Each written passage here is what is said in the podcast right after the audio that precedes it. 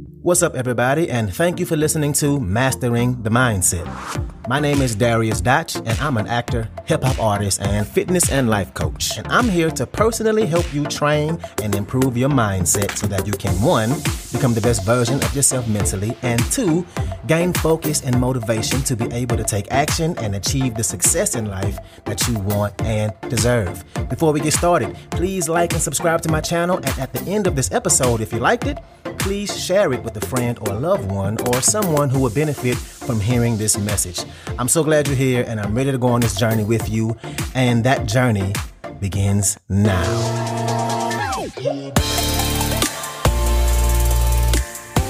All right, so this episode is going to be a little pep talk episode.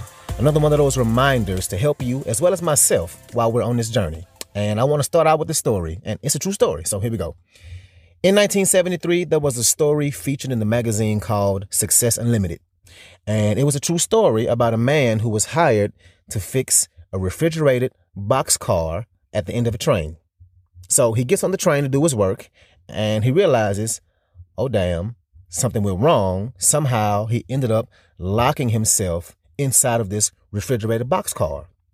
And of course, because he was locked in, he started to panic and he searched for an exit, searching for a door. He's calling for help, but nothing. And all he had was an ink pen. And what did he do? He started writing on the walls and he started writing stuff like, I'm getting colder and I don't know how much longer I can do this. And you can imagine how miserable he had to be being stuck in that boxcar with no way out, no one to help, nothing to keep him warm, right? Sounds terrible. And all he could think to do was to write these statements on the wall. And the last thing he wrote on the wall was, This might be my last words. And a few hours later, people came to check on him. They found him dead. He died. He froze to death. What a terrible way to go. And how sad, right? But here's the crazy part about it the freezing apparatus on the boxcar wasn't working, it wasn't broke. And the temperature was only 56 degrees. 56. And there was plenty of air in the boxcar, so he didn't die from lack of oxygen. That man should not have died. He should have walked away from that job alive and well. But the way he thought about his external circumstances ultimately killed him. Now, that's the craziest thing I heard today. But the reason I bring this up is for a reminder of two things. One, our minds are powerful, more powerful than we realize. So we absolutely must be deliberate with our thoughts, positively deliberate, because if this man could die from his thoughts, imagine what all the negative thoughts we have in our mind on a daily basis is doing to our lives. And two, we let external circumstances affect us so much that they have really detrimental outcomes. And the thing is, it's really a choice. We choose to let these external circumstances affect our thoughts and cause unnecessary panic and frustration and stress, or just steal away our joy and fulfillment in life. And we are at a point in our lives where we have to call ourselves out. We have to call ourselves out on this BS. Because sometimes when we get stressed, and I know I do this, but what we do is we catastrophize it. We do. We catastrophize. We make these stories up in our head to make a bigger deal out of something and end up creating a really bad place mentally. And again, you know, this podcast is not a look at me, I got it all figured out, so do what I do type of podcast. No, I'm learning and going on this journey with you. So believe me when I say I've done this, I do this. And one of the more recent ways I catastrophized um, was for the Soul Food Project. I feel like I'm always using this example, but it was a big project and it took a lot out of me mentally. But I made big plans. What's up, what's up, what's up? I want to take a quick moment to say thank you so much for listening to this episode and to also let you know that this podcast is 100% donation driven, which means it's completely funded by you, the listener. So, if you like the content I have to offer, I would love it if you can make a donation and you get to pick the amount. I left links in the description of the video as well as my homepage. You can choose which way benefits you the best to donate. And if you need more options, please feel free to email me at dariusdotch at gmail.com. That's D A R I U S D O T C H, at gmail.com. Again, thank you so much for being here, and let's get back to it. I started reaching out to people to help, and I'm planning this big music video shoot. And for my idea, I needed bodies right? And I put together this email list of all the people I could think of to be in this music video. And the list came out to over 60 people. And I was kind of nervous because even though I know that not all 60 will show up or even be available or even want to be in it, I realized how big of an idea it was.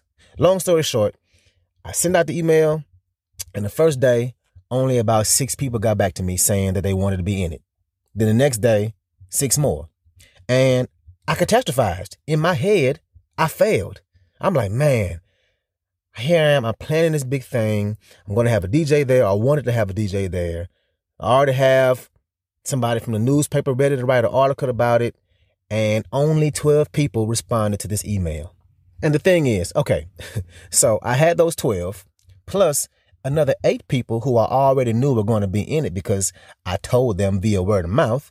And I know how those mass emails can be. Because I've been one of those people who will read it and not respond to it. So, of course, one, more people will say yes. And two, I was already at 20 people. And I remembered that my goal was 30. I was already halfway there. And here I was thinking that it was going to be a dud and nobody was going to show up. And I was already at 20. I did all that negative thinking for nothing. And we do this for little things as well. How many times have you catastrophized your to do list or things you have to get done at work? You're over here thinking like, damn, I got so much to do today. I don't know how I'm going to get it done. I'm going to have time to eat, right? And you spend all that time thinking and dreading, dreading it. And you could just start and get that much closer to being done. And what happens? What always happens? You finish anyway. You didn't die. You look back and think, man, I was a lot, but you got it done. And look, I'm not saying that you don't have things to worry about or things to stress over because we are grown as adults. You can't be a functioning, responsible adult without stress. If you don't have any stress, then I feel sorry for you because that means you don't have anything to care about. But even though we get stressed, we can't live there. It's not healthy and it's counterproductive.